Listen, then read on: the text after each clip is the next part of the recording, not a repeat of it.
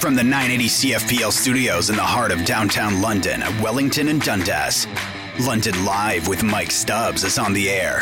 It's the show that's in your backyard and on your side. Now, here's your host, Mike Stubbs. Just confirmed on London Live. In an hour from now, you will want to be here, especially if you have been as fascinated by the latest exotic animal story that has been going around. You know the story. You can actually find it right now on globalnews.ca and at 980cfpl.ca. And it involves an attempt to own, possess, harbor, or keep animals that would be considered exotic lions, tigers, elephants, kangaroos, crocodiles. There's a big long list in Grand Bend. And we've had Lambton Shores counselors talk about this and they have instituted a ban on the ownership of exotic animals. We talked with Lambton County Mayor Bill Weber. He told 980 CFPL News that the area where Roaring Cat Retreat was intended to go, which was the old Pine Ridge Zoo just south of Grand Bend, is a residential area. He mentioned there are a lot of children in the area. Residents are concerned with having their kids outside, concerned for their safety. No zoning for a zoo on that property. So he went over all of those things the man who was trying to put that kind of an operation in Grand Bend is going to be joining us, the Roaring Cat Retreat. He's going to join us in an hour from now. Mark Drysdale, due to be in studio. And so we'll talk with him about what his plans were, the things that he feels he wanted to have happen, and we'll get his thoughts on what has been taking place. It's been a fascinating story. Again, if you haven't seen it, please head to 980cfpl.ca and check that out. Lots of other things happening on the show today. Did you catch Colleen Keel, who really put London on the map on Wheel of Fortune last night? When Pat Sajak comes over and you know how Pat does this, and he talks to each of the contestants, asks them a couple of questions, and he asks Colleen, Well, what part of Canada are you from? And she's able to say London, Ontario. Well, she had a big night on Wheel of Fortune last night. Did not make it to the final, but really could have. The wheel was not her friend. Uh, I think Pat called it the the wheel of torture instead of the wheel of fortune. Uh, she had a couple of times where she'd built up money and then hit bankrupt. And so we'll be able to talk with Colleen Keel in about 30 minutes from now and we'll go through what it is like to spend the day on set at Wheel of Fortune. This is not sleep in until 11 o'clock, hang out, and off to a relaxing day necessarily, but it was a once in a lifetime experience. She did come back with winnings. We're not spoiling anything to tell you. She won over $17,000. She solved puzzles, uh, sprint to the finish. She was amazing in the late going of that game last night. So, Colleen Keel will join us on London Live. We're also going to be talking about something that's been happening for 25 years that you may not know anything about. And that something is taking a bigger step this year. And that something is drive to play ball. Now, that's not the thing that's been happening for 25 years, but London Middlesex Community Housing has been organizing a baseball league for 25 years now where you have one housing complex taking on another, taking on another, and kids have been able to play. And it's been a great experience, but it's something that we haven't really heard too much about. Well, this year, we are being asked to get involved. And there's a big date coming, May the 4th and it will happen at Labatt Park. The London Majors are involved. We've got four very special guests coming in studio later on London Live, and we're going to talk about what Drive to Play Ball is all about. And if you have seen an example in your life, and you probably have, of what sports can do for a child, being involved in sports, you know that being a part of a team is absolutely key anymore. Look at when you are trained at a college level or a university level, the number of group activities that exist, even in high school, the number of group activities that you are placed in, it makes you look back and say, yeah, okay, I, I know what this is like because I once played T ball. And it's as simple as that. If you have been a part of any team that has gone and achieved a goal, then it makes a difference later in life. And teamwork in the workplace, absolutely massive. You know, there there's a great line. I'd never really even thought of this. It's it's strange. There's a great line, and it comes from Colin Cowherd, who works for ESPN in the United States. And he happens to be a sports talk show host. And he was asked one time, Hey, when young people come to you, what tips do you give to them? And you would think the easy ones are, well, work hard, be dedicated, uh, network, all of those things. You know what his tip was? And again, it's something that makes perfect sense, but you wouldn't think of it. His tip was seek out great managers. Wait, what, do you mean seek out great managers? Seek out great managers. So, in other words, find yourself a good boss. And then you will see doors open for you like you wouldn't believe because that good boss is going to recognize talent. That good boss is talented themselves, and things just kind of mesh a whole lot better. I never thought of that. As you're going around looking for jobs, and we had a job fair this past week in London, seeking out good managers, seeking out great places to work. It can mean the world. If you can wake up in the morning and go, you know what I get to do today? I get to go to work. That's a really different attitude than what we get sometimes where you wake up and you go, oh, gotta work today. Man, wish it was a long weekend. Man, I wish it was Saturday. But if you can wake up in the morning and want to go to work, makes all the difference in the world. So, uh, we are uh, we're in a situation where you've got to you got to find a way to give kids that feeling and in something as simple as a baseball league that's been lasting for 25 years and now is hitting another level where they're looking to outfit kids with their own equipment you get that sense of what it means to be a part of a great group. And they've had great coaching. You want to talk about great managers? Yeah, they've had great coaching thanks to their involvement with London Police Service for a long, long time. So that's coming up later on in the show. Coming up very soon. We're going to be talking about the non GMO project. Yesterday, we got a chance to talk about how polarizing the topic of genetically modified organisms is. Immediately, people will say, This is great, this is the future. This is what we need. Let's make things better. Let's make organisms that can be pest resistant. Let's make organisms that can be drought resistant. Uh, let's let's change the world. And you think, okay, that's good. That's good. Just that, that's good. But then you have the other side saying, yeah, what is the modification doing? Al sent a great email yesterday because we were talking about the salmon and PEI that have been genetically modified. So they've taken uh, some DNA from the Chinook salmon and they've put it into a different salmon, and the salmon wind up getting to maturity a whole lot faster, all on their own after the genetic modification. And that means that they can get to store shelves, and that means that they can lower the price. And so there's a lot of things there. What Al had emailed in is, yeah, okay, what if one of these salmon gets out and starts breeding with other salmon? Wait a minute, what have we got going on? You know, you think about what yellow jackets have done in the bee world and the fact that we have had certain types of bees and wasps basically wiped out. Look at ladybugs. You've got the, the what is it? The Japanese ladybug? Is that the one that kind of took over?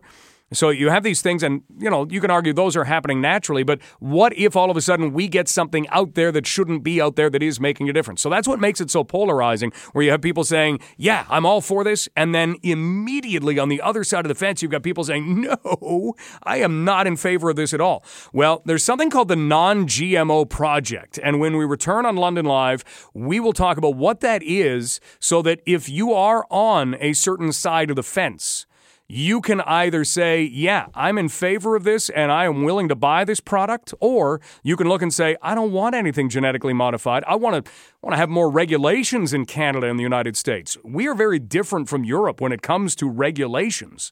And so we'll talk about what that has been doing and how companies are actually seeking out the non GMO project to say, Can you help us test and prove that we are non genetically modified so that we can get that symbol and we can show people because that's what we want to express to the marketplace? So it, it is a very interesting discussion, and we'll continue it in that way. And yes, at some point today, we will talk London Knights. We'll fit that in. The Knights ended up seeing their season come to an end last night. You got a great email from Rose, and Rose had said she didn't realize the experience level of the Guelph Storm. Uh, I think we got kind of tarnished by the way that this series went. Because this series between the London Knights and the Guelph Storm started out with the Knights winning three in a row. And you would think, whew, they're going to win it. And Guelph is just kind of rolling over. Guelph is never a team that would roll over. And when they got their big guns going, they became what the Guelph Storm are, which is a very good hockey team. And unfortunately, it went the way that it did. And that's kind of what happens in sports why you play the games. And so I think if you look back at the beginning of the year and you looked at the expectations, this will take a while because it, it, it, stings. And people are going to say, oh, that was awful. That was okay. We, you have every right to say that. But when you go back after a while and you look at what the expectations were and what the team did, I think Knights fans or people who follow the OHL will have a very different sense about what this year was like and what unfolds for the future uh, based on time, just a little bit of time. Take a break. Up next, we will talk about the non GMO project, fill you in on what that is, and a symbol that you can look for if you are on the side of the fence that says, yeah, I want regulations and better regulations before I go buying any product that I don't know is not genetically modified. This is London Live on Global News Radio, 980 CFPL.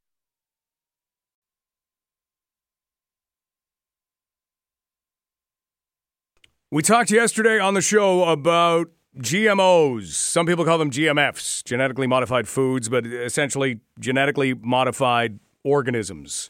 And it's not a new thing, but the word polarizing certainly came up yesterday, and it will probably come up again now, where you're on one side or the other. I like this idea, I don't like this idea. Well, Non GMO Project was put together in the United States, but kind of ranges through Canada as well and it looks to identify products, foods that are not genetically modified. So that if you are on the side of the fence that says, yeah, I'm, I'm not comfortable with anything that has been toyed with a little bit, then you know that that product hasn't been. Kristen Wheeler is with the Non GMO Project and joins us to outline what this is all about. Kristen, how are you?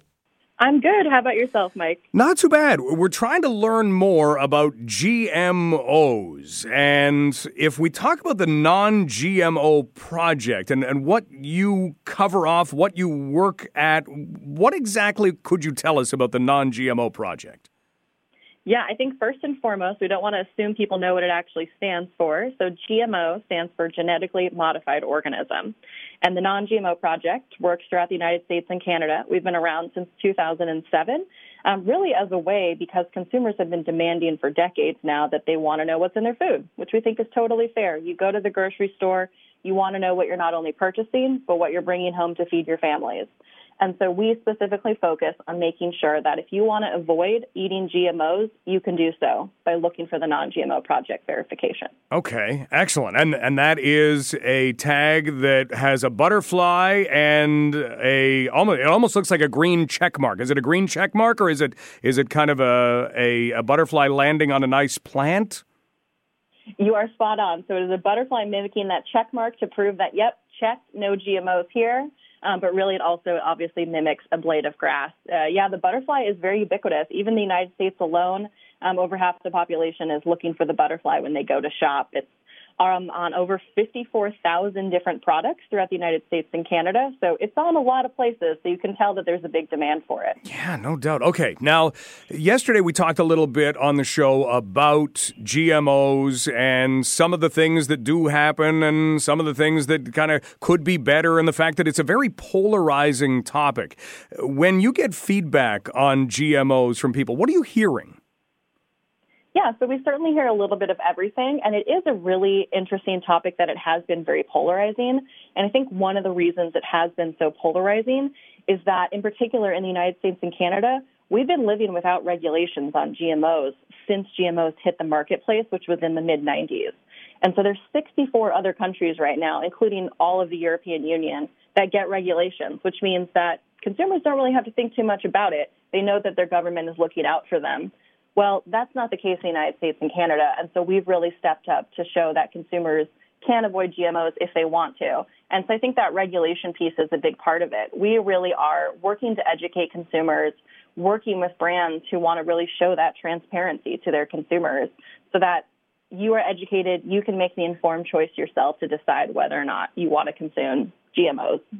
We're talking with Kristen Wheeler, who is part of the Non GMO Project. And again, look for that little sticker on foods in the U.S. and in Canada, Non GMO Project. And it's a butterfly landing on a blade of grass. It also looks like a check mark. It's very easy to find. So, how would a, a a company or how would a food provider go about getting that particular logo on their product?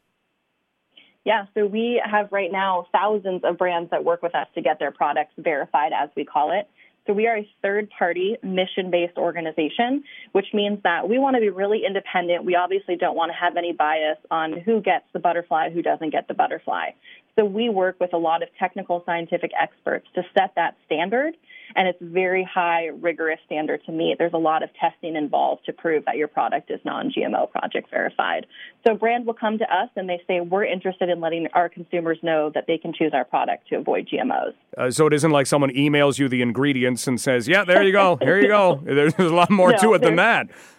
There are dozens of pages of documents behind the scenes. There's testing that's going on in laboratories. You're working with a third party to make sure that, like you said, those ingredients are non GMO at the very source, and that everything that's going in to make up one of your favorite snack foods, as an example, is really proven to be non GMO. So there's a lot of work that goes on in the background, and we are really proud of the amount of brands that have stepped up and really done the hard work um, and I think that they're obviously reaping a lot of the benefits of it too. It's an over $26 billion industry, the non GMO food market right now. So people are really looking for this, and brands are continually stepping up to show that to consumers. That's wild $26 billion.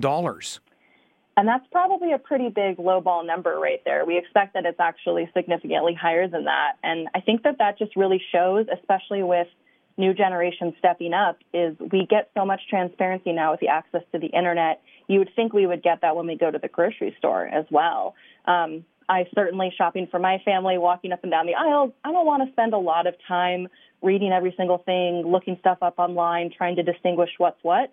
So we've made it so much easier for consumers, and these brands have really helped that by stepping up and saying, "We'll go through the hard work on our end." And then a consumer can walk down the aisles and feel really confident about what they're bringing home to feed their families. Yeah, grocery shopping never used to be this complicated. Where first of all you have to price compare, and then all of a sudden you have to look at the ingredient label to make sure it's healthy, and then you're also looking to make sure it is what you want to be putting into your body. We we look at, at the fact that regulations could be changed, could be improved. Do you ever hear from government agencies who talk to you about what you're doing? Oh, certainly, yeah. So we work close in, uh, in close collaboration, especially here in the United States with the USDA. And so, just like in the United States and Canada, Canada, 90% of Canadians have said we want labeling for GMOs. We want to know what we're getting when we're purchasing food products. Um, and that's a similar number in the United States. Uh, the United States has recently delivered on a new regulation that's going to be um, mandatory compliant in 2022. So we've got a couple of years till then. Um, but still, unfortunately, in Canada, uh, the government has not stepped up and provided that national regulation. Um, so it's still really, really important for folks to be doing a lot of that education and doing some of that research so they know what they're getting. Um, but rest assured, the non GMO project will always be around. So folks can always, as we say, look for the butterflies so they know what they're getting. All right. If somebody wanted to go and see a little bit more, is there a website we could visit? Certainly. So we recommend that consumers visit us at livingnongmo.org. There's a lot of great information. We also have an entire product list. So if you want to check if your favorite snack food is non-GMO, you can check. If you're interested in like how do I figure out exactly what vitamins and supplements are avoiding GMOs, you can search for that in our product list as well. Kristen, thank you so much for the time and thank you for outlining how all of this works. Sure. Thanks so much, Mike. Kristen Wheeler from the Non GMO project. So look for the butterfly on a little green check mark or blades of grass, and that leaves you on that side of the fence. If you want to steer clear of anything that has been genetically modified, it's it's something that is here. It's something that you can easily argue is necessary. It has so much potential, but at the same time, that regulation factor comes in. Why haven't we been more stringent in Canada and the United States to bring about regulations? I think that's a question for a future show on London Live. Coming up, we've got news with Jacqueline LaBelle, and then we're going to talk with Colleen Keel about her appearance on Wheel of Fortune. This is Global News Radio, 980 CFPL. Here's something unsettling. Um, I'm hoping that this is just central to one particular location. The Washington Post has an article today, and it's looking at severe weather. And it's looking at when severe weather is coming, telling people, hey, got some severe weather. Might want to batten down the hatches. And it has found that people don't necessarily know where their hatches are. I mean, I'm, I'm looking down. Are they in my pocket? My are, did I forget my hatches at home again? No. Batten down the hatches people don't know where they are on a map. So when they're shown a map of an area, they have no idea that that means this blob of storm that could produce a tornado or other violent weather is coming toward them because they just look at the map and they go, I don't. That's got to be central just to just one area, doesn't it? James Spann is the chief meteorologist for an ABC affiliate in Birmingham. And he had a fireside chat on social media on Sunday addressing this. And that's where this story kind of stems from. And he said, This is his quote Listen, we don't expect people to be geographers or radar meteorologists. There are a lot of things I'm not good at, but during severe weather, what do we use? Maps. We have learned a large percentage of people in our state, and he happens to be in, and you're going to want to hear this, Alabama. There are stereotypes. Large number of people in their state have no idea how to find themselves on a map. That's that's got to be just central to certain locations, right? We know where we are on a map. You would recognize London, Ontario. You could position that where it is in the province of Ontario, country of Canada, on the planet Earth. Yeah. I mean, we get spoiled sometimes because you just punch things into a GPS and you no longer even have to know the makeup of a city. I mean, some cities are so difficult to navigate because they're not grids. We're very fortunate. London's easy to get around. London's a grid. You know, if you tell somebody, okay, you got Highway 4, which is Colonel Talbot Road, that kind of runs up the extreme left side. And then, you know, if you drive east, you're going to go Wonderland. Wharncliffe gets a little funky toward the south, but don't worry about that. It, it, actually provides a shortcut sometimes. You'll learn that. Then Wellington, then Adelaide, then Highbury, and then Veterans Memorial Parkway. And you've got west to east. Same sort of thing, north to south. You can find those spots. London's easy to navigate. Do we do we not take enough time looking at maps? I don't know. I like maps. I like knowing how to get around things. And I always, if I move to a different city, then you learn that city. Not being able to identify severe weather coming? Come on. Somebody's got to do a better job there. Let's take a break. Up next, we are going to talk with someone who has an ability to identify probably severe weather when it's coming. I have no doubt in my mind. But she can also look at word puzzles and boom, they pop into her head. She is from London currently living in Grand Rapids, Michigan, and because of that, she was able to try out for Wheel of Fortune. And Colleen Keel not only made it to Wheel of Fortune, appeared on Wheel of Fortune last night, and is bringing home over $17,000 in winnings. We'll talk with Colleen Keel next on London Live. This is Global News Radio, 980 CFPL. Wheel of Fortune has been around so long. I if Pat and Vanna had not been a part of it for as long as they have the whole time, right? Nobody ever hosted this outside of Pat Sajak and Vanna White, did they? I don't know Wheel of Fortune history. We don't need to know Wheel of Fortune history. We need to know Wheel of Fortune present. Although I do like history with Wheel of Fortune. Remember when you used to be able to select all the things? You'd win your money and then you'd have the revolving turnstile and it would be full of fabulous prizes and you could select what you wanted? That was the best. But maybe not really, because it would prevent you from bringing home incredible amounts of cash. Should you be good enough to win some of those incredible amounts of cash? Our very next guest is someone we spoke with last week because she informed us about making it to Wheel of Fortune, about a 601 million chance. So you're saying there's a chance. And there was. And she got not, not the call. I'd want a call. She got a letter in the mail that said, You are in. And last night, she was on and came home a big winner and also put London on the map at the same time. Please welcome Londoner who now lives in Grand Rapids, Michigan, Colleen Keel, back to London Live. Colleen, we can say congratulations now, so congratulations. Thank you so much, Mike.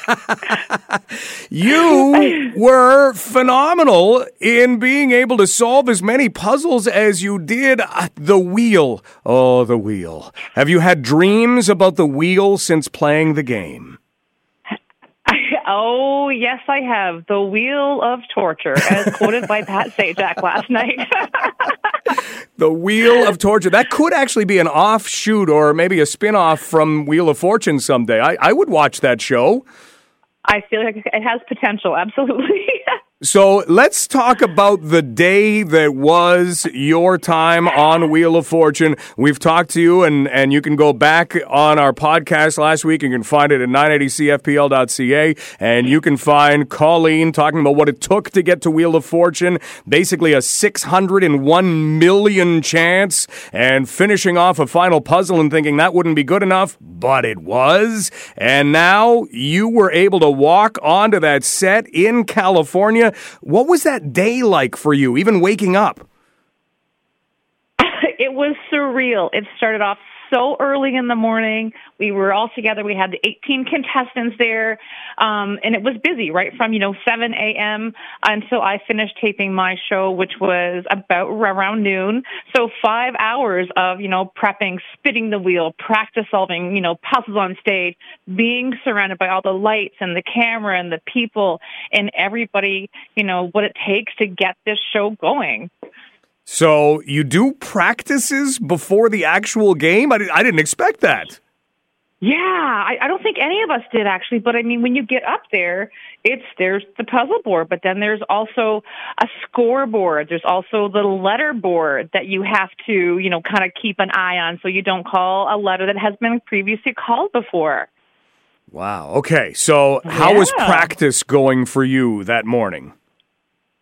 Um, it was good. I mean, I felt I did really, really good. The only thing that I felt I tripped up on was the wheel was so heavy. It just took forever to get that grip, and because um, it's twenty four hundred pounds. Is it really? And it's crazy. Yes, it's twenty four hundred pounds. It's heavy.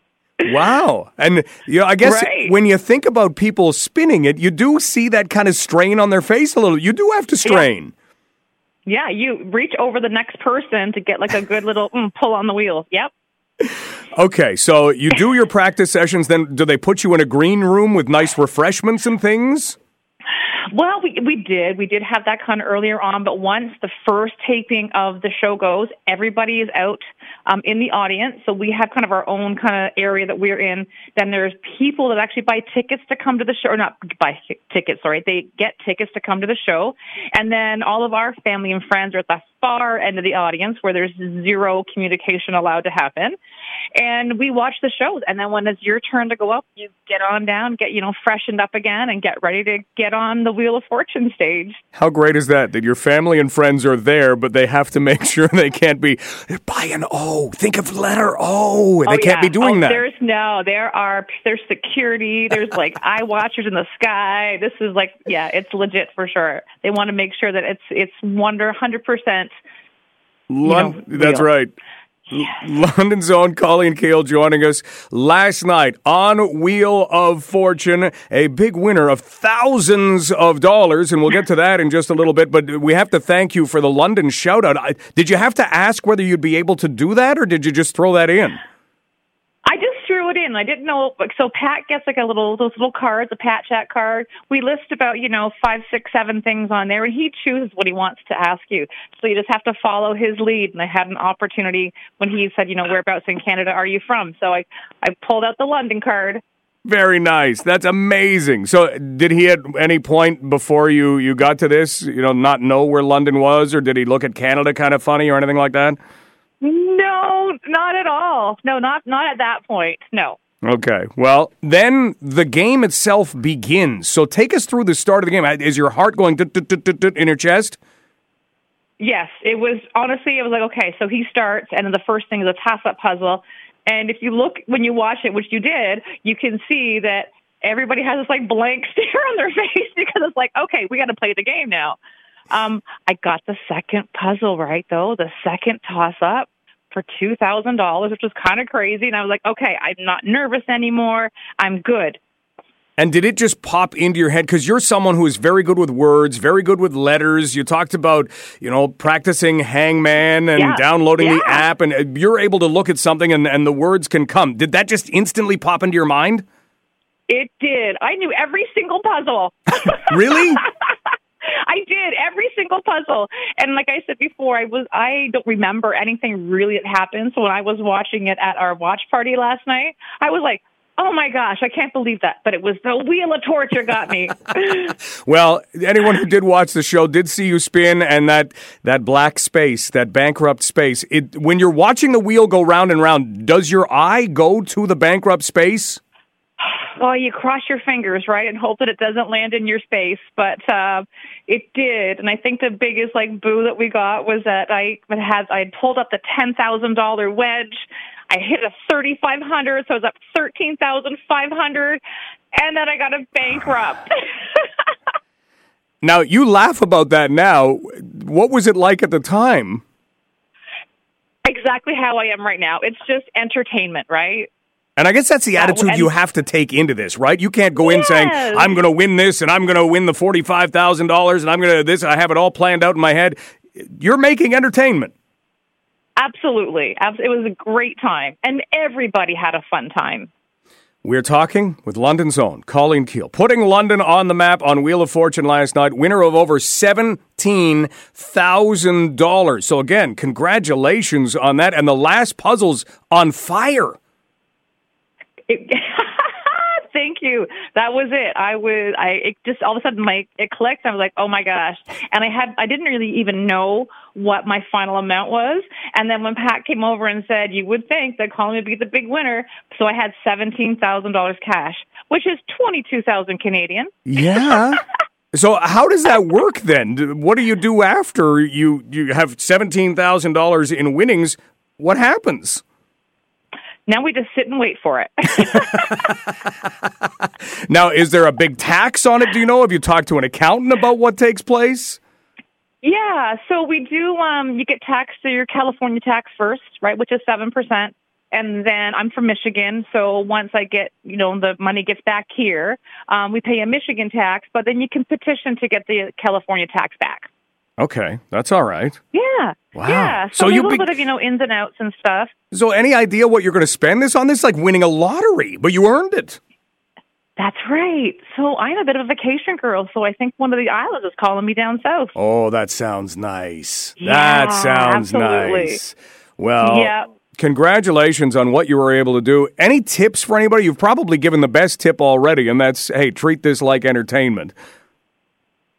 Yeah, so I just found out today that the Wheelmobile is actually really close to Canada. It is going to be in Detroit on May the 18th and 19th. Hmm. So if anybody has any family and friends that are close on this side of the state, get over to Detroit on the 18th and 19th and try out for the Wheelmobile. Okay, and that involves going in and doing the puzzles and hoping that you do well enough to get a letter in the mail. Was that the letter was the yeah, first thing? Yeah, absolutely. It's a two-day event there. Fantastic. Well, hey, trip to California. How long did you get to stay in California? We did the weekend and did the whirlwind tour. We did got a caught a Lakers game, caught a um, a Kings game, went to Santa Monica. It was whirlwind. That's amazing. and you come home with winnings, and had it not been for a, a very fine performance among one of your contestants, who knows? You may have been there for that final puzzle. But Colleen, you did us proud. You did us proud. Yay. Thank you so much for that. Can you ever go on again? Is is there like a, a tournament of almost champions or anything like that? I like that, but no, it's a one in a lifetime chance to appeal on Wheel of Fortune. Hey, well, you come away with over seventeen thousand dollars in winning. Did you ever watch Wheel of Fortune when when you had to spend the money that you earned each round? I, I wish they would bring that back. Who didn't want the Dalmatian? Exactly, exactly. Fifty dollars at the end on a gift certificate to I forget what the gift certificate was for, but yeah, Oh, I forget too. It was kind of like um, consumers that we used to have. yeah, yeah, That's what it exactly. was kind of like. Yeah. Although you So know, funny. I guess you couldn't bring home the Dalmatian and an end table and a stereo The system. grandfather clock. the grandfather clock. You couldn't come home with all that and still go down south. right. That is a true story. So I think I think your way of doing things will work out much much better. Well, enjoy the sun, enjoy the sand. Thank you for again putting London on the map as you did, and Colleen, thank you for spending so much time with us. Thanks again, Mike, for following me in my little journey and experience. I appreciate it. Next time you're on any game show, you give us a call because I have a feeling you have an ability here. Do they still have the one with the the no whammies? Is that still going? Can you? I don't know. I don't think that one's going anymore. I don't think it is either, but I'll keep you posted. Press your luck. I'm going to look that up right now. Colleen, oh, thanks. Oh, that's it. Yeah, yeah, yeah. Awesome. Well, thanks again, Mike, so very much. Bye bye.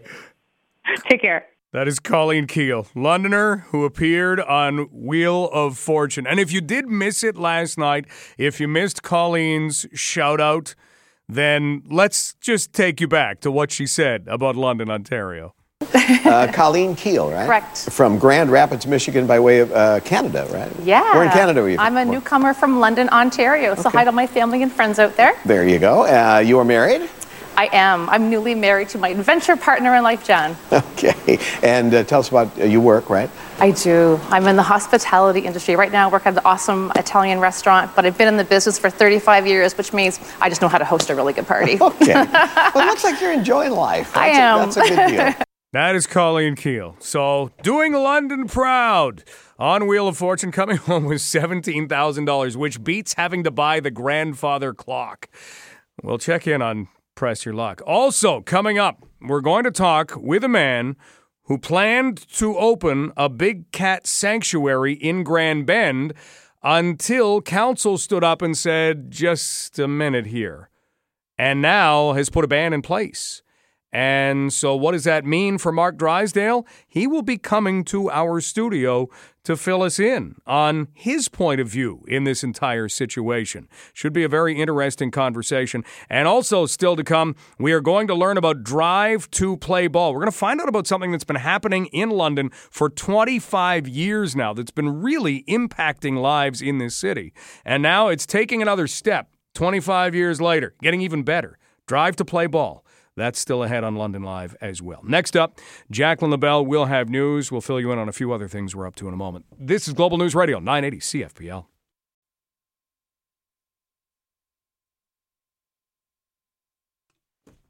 I knew this email was coming.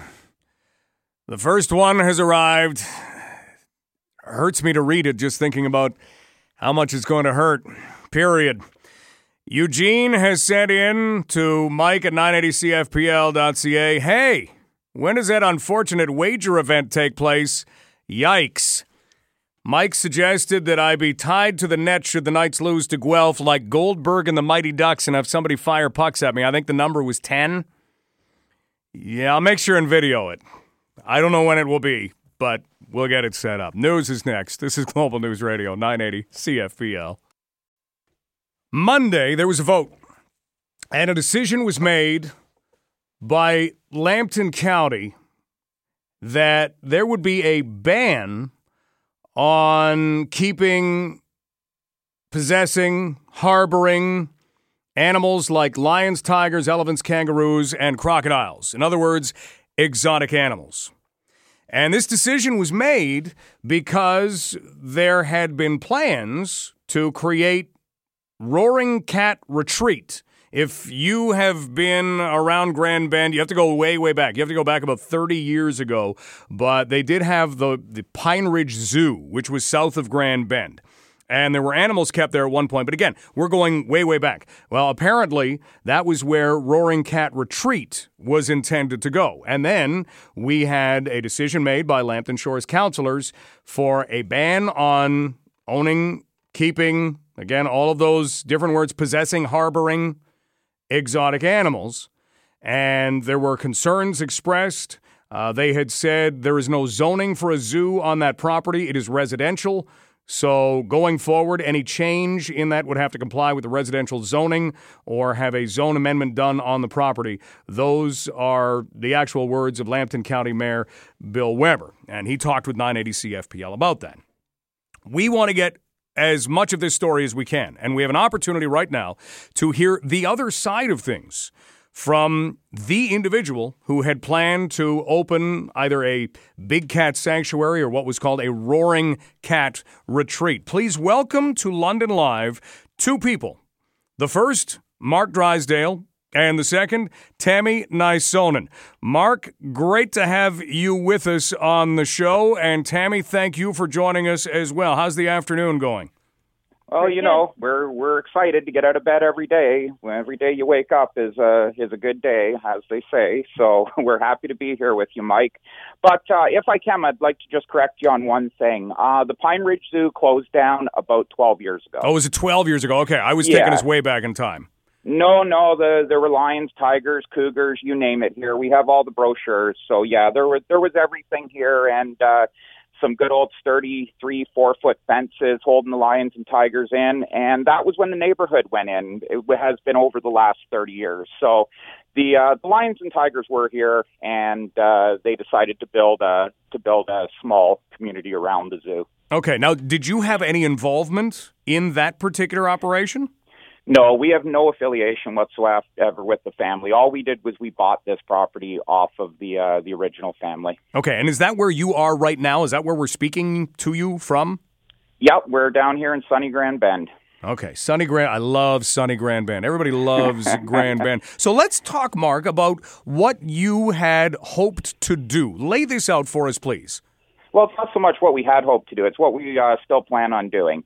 Um, we have approximately 12 cats that we use uh, in movies. In you know, they're actors. They're used in commercials. They're used in movies. They're used in uh, various uh, events like that. You know, we don't do birthday parties. We don't do uh, you know child gatherings or anything. These are these are movie animals. So if you've seen a tiger or a lion in a movie, you've probably seen my tigers or lions. They're the ones that do the movies. So that is what Tammy and I do. So what we kind of had the idea of doing was opening up an area for uh, education purposes so that we could have the public come in, we could have schools come in and uh, learn a little bit about tigers and lions that have been held in captivity for the last couple hundred years in Canada and the States.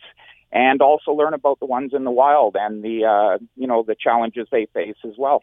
When you say cats, I mean, a, a lot of people will think, yeah, I, I got a cat, about nine pounds, a tabby, uh, likes milk. Uh, when you're talking about cats, please describe your cats for us. Well, one thing that's kind of interesting, Mike, is uh, original cats that are sitting on the couch while people are listening to this and they're petting them. They originally came from Egypt, and they were considered wild cats too. So uh, time does not change domestication. Um, the kind of though, that we're talking about is anything from a cougar, a lynx, up to a lion and tiger. We own approximately 12 of them. And do you have them with you on the property now? Uh, they come and go. Like I said, they're constantly in movies. We shipped one out this morning, actually, that was going off to a photo shoot for a uh, for a music video. Now, a lynx and a, a tiger or a cougar, they're very different in size. How many of the big, big ones do you have? Uh, we have ni- eight or nine, I believe. Okay. And again, Yeah, they. I could do an exact count in my head. Believe me, I know these things inside and out. But yeah, I think there's nine of them, um, a cougar and two two Eurasian lynxes. We're talking with Mark Drysdale, and Tammy Nisonen is with us, and they are talking from sunny south of Grand Bend, where mm-hmm. the hope was, or as Mark just outlined, the plan still is to have something like a roaring cat retreat. And as Mark has spelled out, this was a place that could be used for educational purposes, for tours, for school kids to come through, and it would be to look at exotic pets. Now, do you refer to them as exotic pets? Uh, no, if you look up the uh, definition of an domesticated animal, it's any animal. This is the legal black book um, uh, definition of a domesticated animal: is any animal that is bred within uh, human care and relies on human care to survive or works. So that's how they get the horses and donkeys into that uh, as well. Okay. Can I ask you, how do you feed these things when they're with you? I mean, I can't even imagine what a, a lion, a tiger, a cougar, any of these big cats, and you say at times, you know, you, you have as many as eight or nine coming through. How do you how do you deal with that? what what we mainly deal with is uh, uh, chicken suppliers that can that can give us stuff that is not fit for human consumption. So any animals that have broken legs, um, well, now when I say animals, I mean chickens, turkeys, that kind of thing. Cats really rely on birds. They need the taurine to be able to um, dissolve and use certain minerals. So taurine's the number one. So we try to keep the diet heavy uh, towards chickens, like I was saying, uh, turkeys, and then we do mix in beef and pork as well. And then, Mark, at, at, any given time, how many animals would you? You say they come and go a little bit, but uh, generally, how many would you have with you on your property? Um, it, that it really depends. It's it's just how busy things are across Canada. Like I said, we have two tigers right now that are in BC. So, um, and they just went out on. Uh, I don't know when that was, uh, Monday, late Monday, they came and picked those ones up as well. So they're constantly coming and going. So the situation that we had built up here and set up was that we would have the outdoor enclosure 75 by 100, which is double CAZA standards. Um, from their enclosure, they have to go through a secondary door set up so that they can't sneak by. Then they go into a walkway. Then they go into a building where they get loaded into the vehicle to come or go. Okay. And do, how many do you have right now? Uh, right now, there's three. Okay. And they're they're big guys. Yep, they're large. They're uh, two year olds and a six year old lion. And, and, they're lions. Yep. Okay. Is it is it okay to sleep at night? I mean, uh, Tammy, how do you feel about sleeping at night with uh, with lions around? It does it just become natural after a while? Oh yeah, they're they're so tame they you know you go in there and they just roll over and they want belly rubs and uh, they're they're just like a dog. It's it's quite incredible. My kids go in with them. It's uh, you know they're they're super tame. Okay, Mark. I have, I have no fear at all. Well, that that that is good to know, Mark. Oh, let's sure. Talk about what the plan then is. Roaring Cat Retreat. You've outlined what that was intended to be. Now you've you've run into an animal ban that has been put in place by Lambton Shores councilors. Tell us where this situation was up until hearing that. Well, we found out on uh, Saturday afternoon. Council, three of the council, two or three of the council members got together and had a secret meeting that we weren't invited to.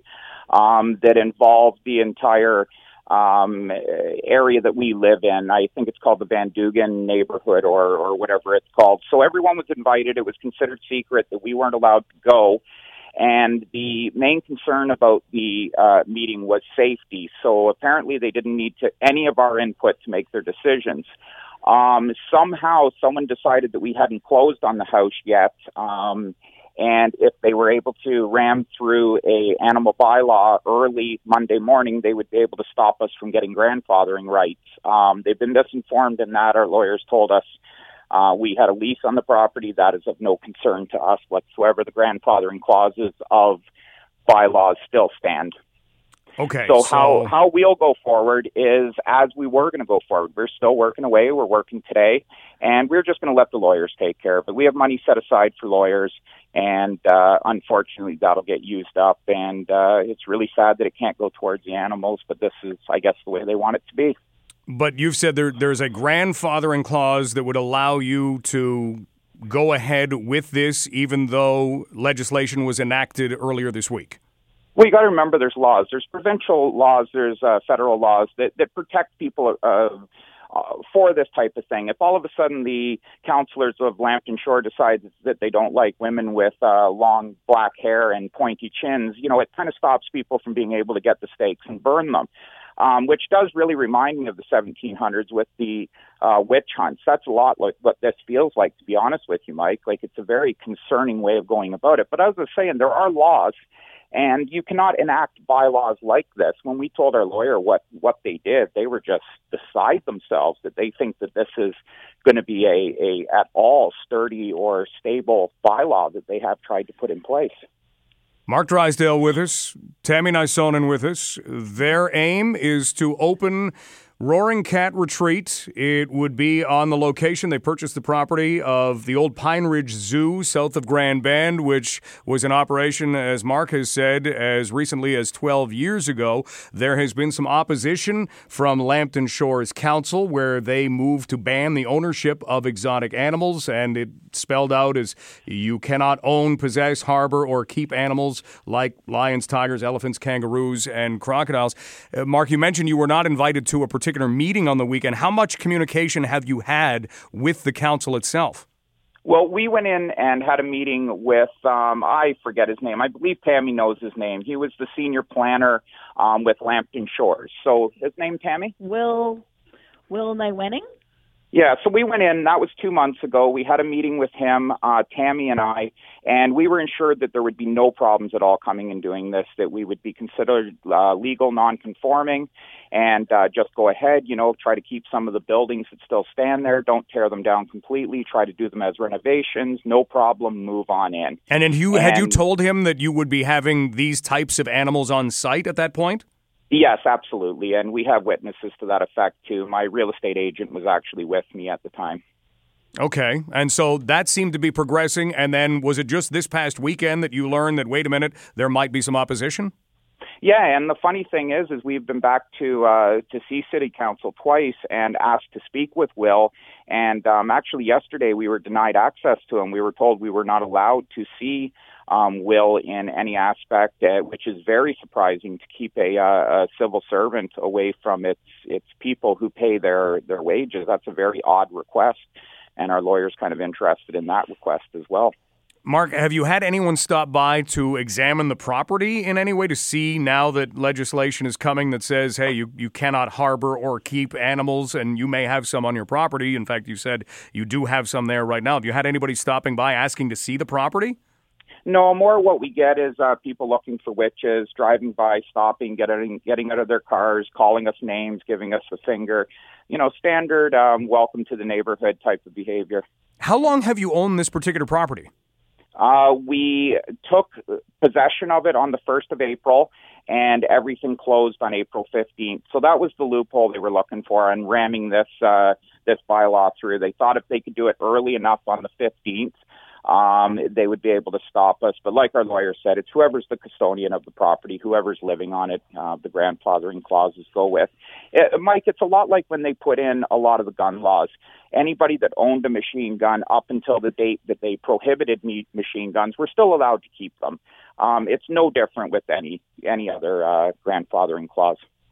So, in this instance, if you have somebody still trying to enforce this legislation, you mentioned it's going to go to the courts. Do you have any concern for your animals if somebody stops by and says, hey, you have to move these, or you get notification that until everything takes effect in court and plays itself out, that, that you may have to find new homes for your animals? No, not at all. We're not concerned about that at all. Like I said, we're handing it over to the uh, lawyers. They will take care of it. And, uh, you know, if someone comes comes on the property and, and tries to do something that's illegal, we will treat it as an illegal entry and uh, go from there. Luckily, Mike, there's still laws against this stuff, and and that's good for you and it's good for me. Something else I wanted to point out is I actually helped to put together um, exotic by exotic animal bylaws in other uh, municipalities. For instance, Wainfleet, I helped them put together a very comprehensive um, bylaw against having um, exotic animals within city limits, within township limits, stuff like that. So this isn't something that I'm against. I'm just against them using a a piece of leg- legislature to to go in the back door like this and try to accomplish something in such a clearly uh, malice way. Are there any other, I guess, uh, types of locations that would that would be a lot like what you were hoping to create, or what are where what you are hoping to create with Roaring Cat Retreat that that you could talk to and find out how things are working out for them, how they have been able to get through, whether it be bylaws or other legislation in their area? We have people gathering information. They've been working on it since last Thursday, and I forget what the last number was, but I believe it's close to 25 or 30 zoos um, across Canada that reside within residential areas, including the Edmonton Zoo, which is right in the middle of a neighborhood. So you know the, you you can't go by that. If you could see the property here, uh, Mike, you'd see that there really is no concern. We own 22 acres of an area that's maybe a, a 150 acre area. So you know, we're almost own a quarter of this neighborhood. And they're, you know, I think they're just used to using it as their own little private uh, bush. And, you know, look out your back door and all they see is bush. And actually, we bought 12 acres just for that purpose to make sure that the neighbors wouldn't see the actual operation. We would leave that in there as a buffer. And uh, we bought it up from under a Toronto developer that was trying to put in low, low income housing. I believe he wanted 62 um, semi detached homes to go in this property, which we would have been, you know, you'd be talking to somebody else today and uh, hearing the exact same complaints from the same people. Mark Drysdale, Tammy Nisonen joining us. Mark, just a couple of things. I think if if we could help to paint the picture, you you have these 22 acres. Have you had to make reparations to any of the fencing or any any containment units? Do you have containment units? Yeah, well, like I said, right now the cats, I'm trying to keep them out and working as much as I possibly can. That is what they like doing. When they see the van show up, they get all excited. They hope that it's them that day that gets to go do something. So, like I said, right now I'm just trying to keep the numbers of coming and going um, down as low as I can. You know, if if they only need them for a couple days, I've been asking them to keep them for the week um, because everybody that we deal with has very good um, uh, setups for holding the animals as well. So we're just calling on a lot of the industries. uh, um, you know, workers to try to help us out and try to keep the numbers down here until we can get the rest of the enclosures up. But right now they're in an indoor enclosure that's uh, 75 by 40. They got more than enough room to to run and play, and uh, I go in with them every day and spend three or four hours um, interacting with them to make sure that they have lots of stimulation. All right. Well, Mark, we really appreciate your time and all of your answers today. And it's a story that we'll no doubt be following as it plays itself out. I really appreciate the call, Mike. And, uh, you know, when we came here, we really felt that Grand Bend was an area that was for tourism and trying to get people into the area. And uh, we were a little surprised with the uh, with the welcome we didn't receive. Mark, Tammy, thank you again. Thank, thank you. you. Take care. That is okay, Tammy bye, Nisonen. Bye bye. Tammy Nisonen and Mark Drysdale. So their idea still is, as Mark was very clear at the beginning, because you know, it looks like a roadblock, but as Mark says, their lawyers are telling them that there's a way to grandfather and there would be a way to get around the uh, legislation that was created and was passed earlier by Lambton Shores City Council. Uh, if you want to read the first part of this, please go to 980cfpl.ca or you can Google the headline Big Cat Sanctuary Planned for Grand Bend, blocked by Lambton Shores.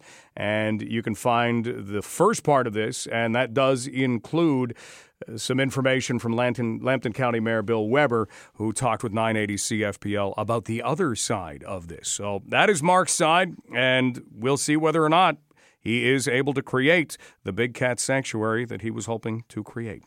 We'll come back and let you know what's still ahead on London Live next. This is Global News Radio, 980 CFPL.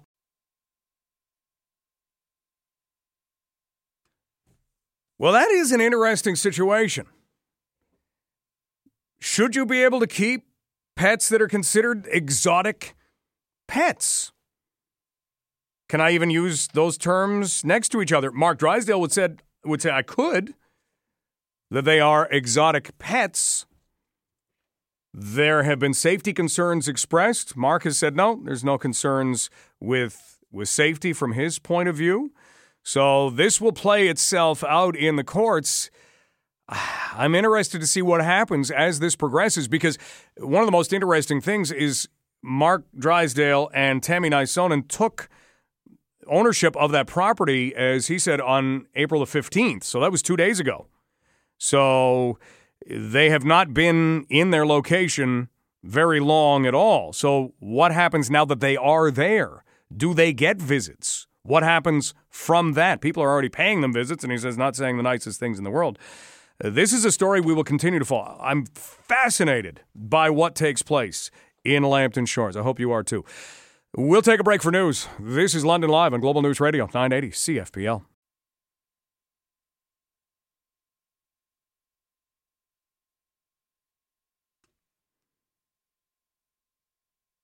Okay, oh, a big thank you to Jude, who said, Could listeners of London Live offer to block shots when you are tied to the net like Goldberg from the Mighty Ducks? Sure, I don't know if you'd want to, but I appreciate that. Thank you. And Ron says, uh, Press Your Luck is still on. It's called Whammy, and it's hosted by Snoop Dogg, who will be in London very soon. Uh, I like that. I got, I got to check that one out. I always liked that game show. Press Your Luck was always fun. No whammies. No whammies. Up next, we're going to talk about something called Drive to Play Ball. Stick with us. This is London Live on Global News Radio, 980 CFPL. Never on London Live have we done this before. We have never had four special guests in studio. It must be Wednesday. This is amazing. We have with us Officer Chris Golder. We have Angela Sarah and Tim Smuck, and we have Georgia Williams, and we have all kinds of things to talk about. It is baseball season. We're getting some unexpected sunshine. I don't know if it's happening in Woodstock. Woodstock, are you getting sunshine right now? You had those fog delays earlier today in Oxford County, so I'm not sure if you guys are getting sunshine. I hope you are, because sunshine, baseball, and you know what? Everybody should have the ability to take part in something like baseball. And the four individuals with us in studio here at King and Wellington in our Corus Radio London studios are helping to make that happen with something called Drive to Play Ball. Georgia Williams, Angela Sarah, we have Tim Smuck and we have London Police Officer Chris Golder. And Officer Golder, maybe we'll start with you. Drive to play ball. Let's let's go right to the beginning here. If you were asked to describe it, and I think that's what I'm asking you to do, what is drive to play ball? Okay, so let me go way back. And in uh, 1993, uh, London Police teamed up with Joe Kool's and a few other sponsors, and with London Housing, and we put together a league of um, four London Housing players where uh, six complexes take part, and there are four teams that are created, and we have all volunteers to make this work. So all of our coaches are volunteers, um, and we put on this league, and we've done that for last year was our 25th season. So the drive to play ball is trying to make things better.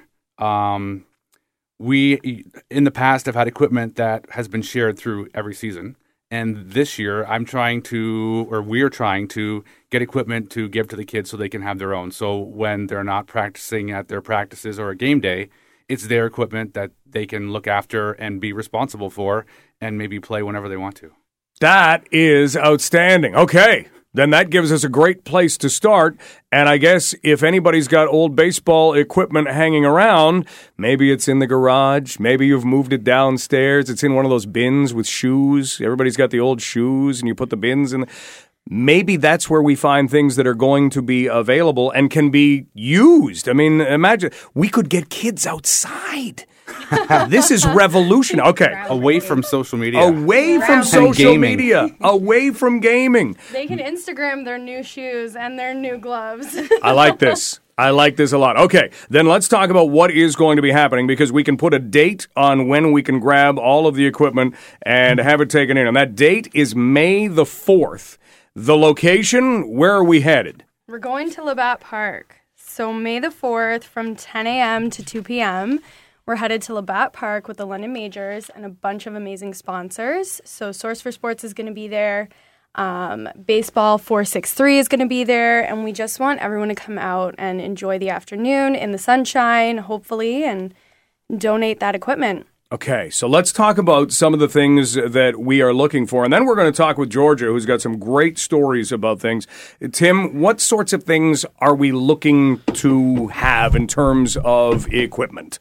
So, you know, in terms of equipment, we want uh, youth to be able to have all the basic needs that you would want to be able to play the great game of baseball. So that could be everything from the old bat to a good mitt um, to any other things that, that you may have um, that you think our young people could use uh, to play the wonderful game of baseball. So even I'm thinking cleats. Are cleats okay? So I'm just going to jump in there a little bit. If we get equipment that we can't use, so our players don't use cleats, uh, there's a great organization called Cleats for Kids Mhm. that we would donate equipment and make sure that it gets uh, distributed among other organizations so that other people can use all this stuff. So we could bring cleats. It can bring necess- anything. We will. We have. We're working with all kinds of other um, great partners to make sure that this equipment finds uh, someone that's going to be able to enjoy it and use it. If we're looking at, at sizes, would this be targeted to kids? Would it be kids and adults? Uh, I mean, I'm thinking I got a size nine and a half cleat at home that I think is in that shoe bin. Uh, I'm going to be bringing those that day. Is that okay? Those That's- sizes? That's absolutely great. So we're looking uh, for kids aged uh, eight to twelve that play.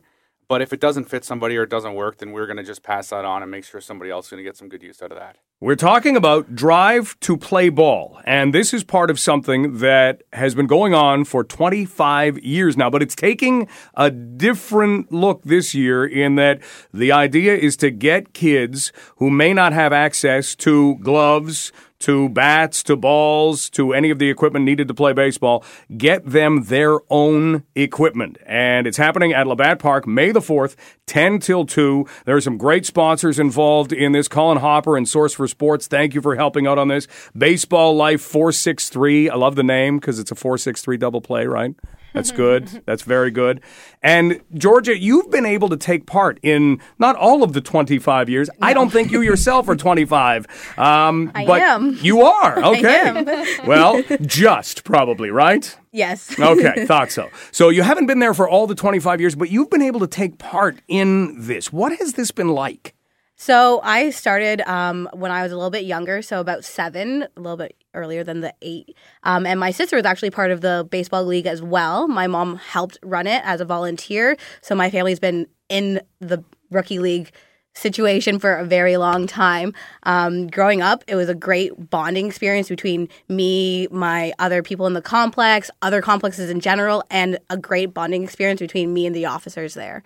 So What did the rivalry become like between the complexes? Did, did things things get a little heated sometimes? Was this something that when you went out, this was a day to win? we got to be realistic. We're all competitive, so we all want to win for our complex. Even So- the coaches. Yeah, even the coaches telling you to run faster, hit that ball a little bit further. It was a great bonding experience between everyone. Even though it's like that rivalry between like different complexes, it's still a good time to go out and get those kids to bond with people that they wouldn't normally get along with. And that's the whole thing. With your family helping to run this, what did you hear from kids playing this? We all loved it, so we look forward to the summer because once school's done, we know it's rookie league season. So, would this be something that you did on a monthly basis? Uh, how often would it Um, happen? So it was during the summer months, so July, August, those times. Um, and pretty much as soon as school would end, you would start getting your rookie league team together and learning how to practice, when practice was, and game days and situations like that. You mentioned your relationship with the police officers who were involved in this.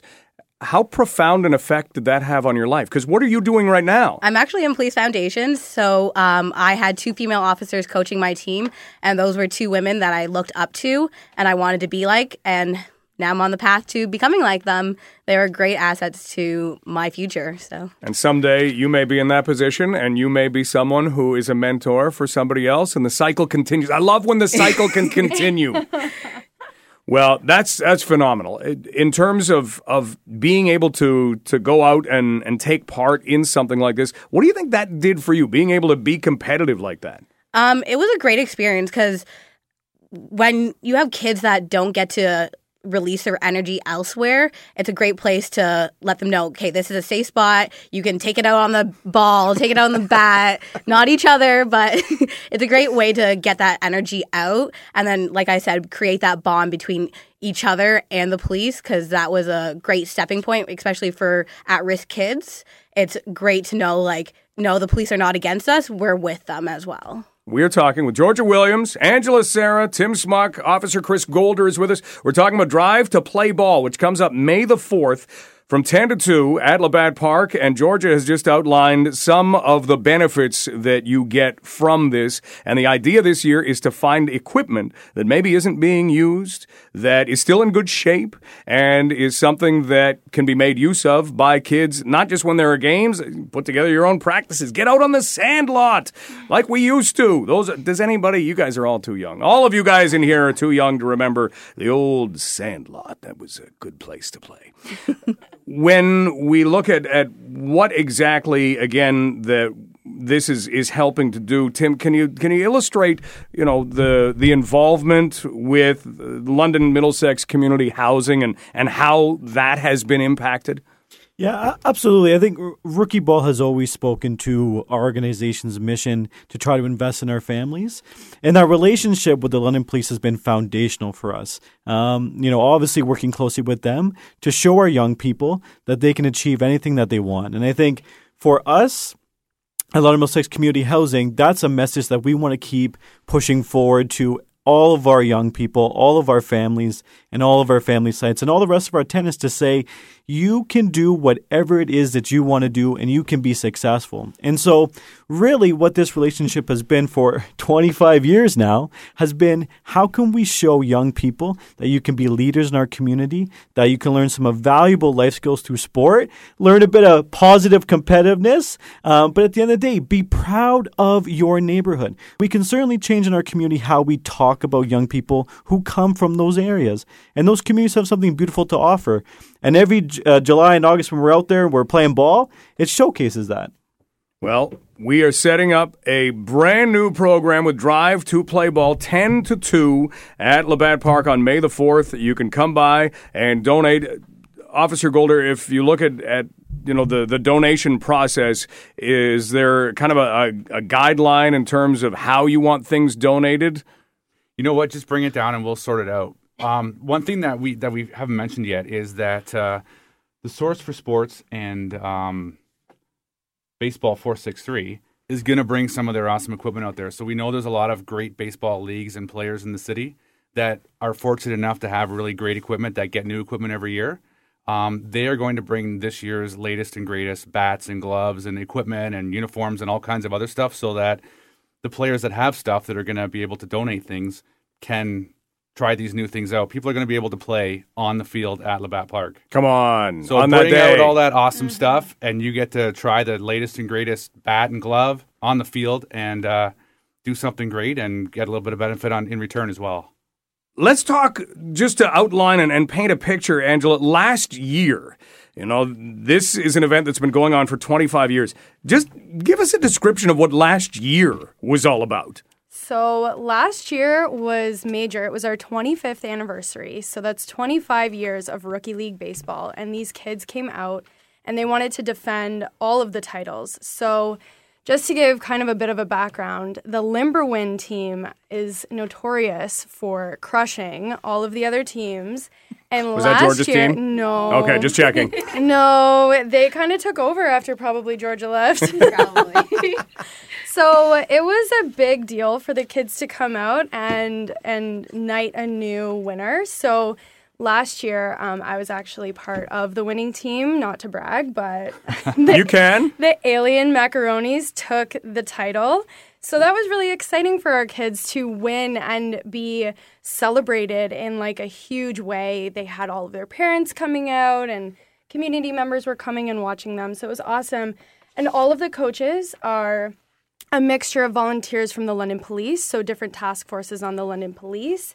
Um, and also staff from London and Middlesex Community Housing, which is incredible. So I'll pass it to Chris. He can talk about um, some of the great police volunteers. So all of our coaches are volunteers, and maybe it was a little bit unfair last year, but uh, Angela's team No. was comprised of uh, our deputy chief Daryl Longworth. Actually, came out and coached a lot, and he was in full uniform in Mhm. July and August.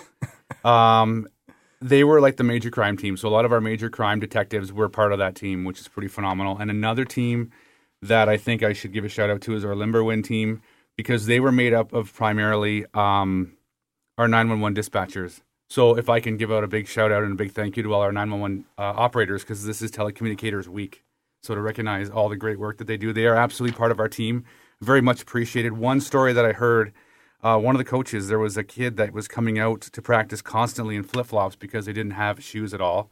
Um, one of the coaches um, from Limberwin went out to a store and uh, bought some shoes for this uh, child to wear for the remainder of the season, which is pretty awesome. This is the kind of stuff that we're we're dealing with on a regular basis. So, and that's the kind of stuff that through do- Drive to Play Ball, that equipment we can will be there. Eliminate that. Yeah. Well, that's what it is about. Drive to play ball, 10 to 2, Labatt Park, May the 4th. You can put that into your phone as a reminder. You can write it on your hand if you're not going to wash your hand in the next month. Uh, maybe not in your hand. write it on the calendar, whatever it takes. Round up whatever equipment you have, and then please bring that down to Labatt Park between 10 and 2 on May the 4th. Thank all of you for being here. Thanks so much for all the positivity that you bring and for what's been happening in this area for 25 years. And and it's only getting bigger and better. It's a great story. Absolutely. Thank you. Thank you very much for having us today.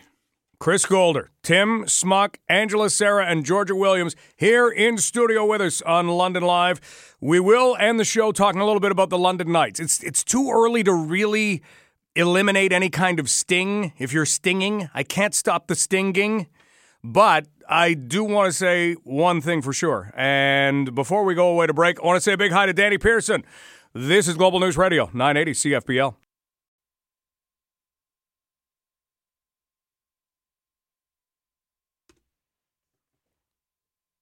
Before we close out the show, the London Knights, they will not have another game in 2018 19. Beauty of sports, they will have a game in 2019 2020. Schedule's not out yet, but it will be. And everybody's going to look back for the, the next little while because eventually we'll forget a lot of what happened because that's what happens in sports. But for the next little while, and they'll look back and they will say, oh, the Knights were up 3 nothing. How did they not win that series against the Guelph Storm? Well, I mean, Guelph is a really good team. That's how. And Guelph will probably admit someday to not having been at their best in the first, I guess, game two, let's say, game three those were their, their two weak points because things were really, really tight in game one. And this, this is just a really good team. And Guelph has something that may carry them far. And it's going to be interesting to see how it goes. And that is the pure scoring of a guy like Nick Suzuki and a guy like Isaac Ratcliffe. These two were Londoners, and sure, you get a little extra fire under you going up against your hometown team. They had starred for the London Junior Knights all the way back to the West London Hawks, former West London Hawks. But last night, when Guelph needed a goal to stay close, or when Guelph needed a goal to tie it on the, the weird icing situation. I don't know if you saw that, but there had been an icing.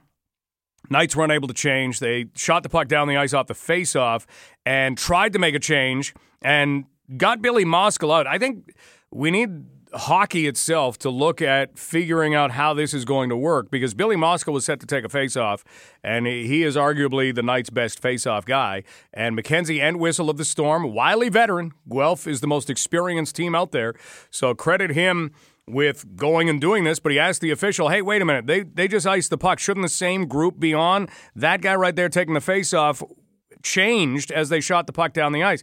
I would think it's okay to change while the puck is still moving down the ice. Would it not be? And that's, I got to go back and clarify that rule, but Isaac Ratcliffe scored right off that faceoff, and that tied the game. And as we talked about all series, the Guelph Storm, they really build on momentum and they take advantage of momentum and things. When things go well for Guelph, they tend to go really well for Guelph. And I think that sums up the final four games of the series. So this is going to sting for a little while. And it's okay if you're a Knights fan and you're feeling that sting. It will be like that. But eventually you look back and here's what you need to do go back to the start of the year. You're not ready to do this now, guaranteed. So don't do it now because it'll just sound like me saying, oh, don't worry, kumbaya. That's not what I'm trying to do. But I'm just saying, in enough time, when the stinging stops, go back to the beginning of the year and look at what the expectations were for the London Knights and then look at what they did.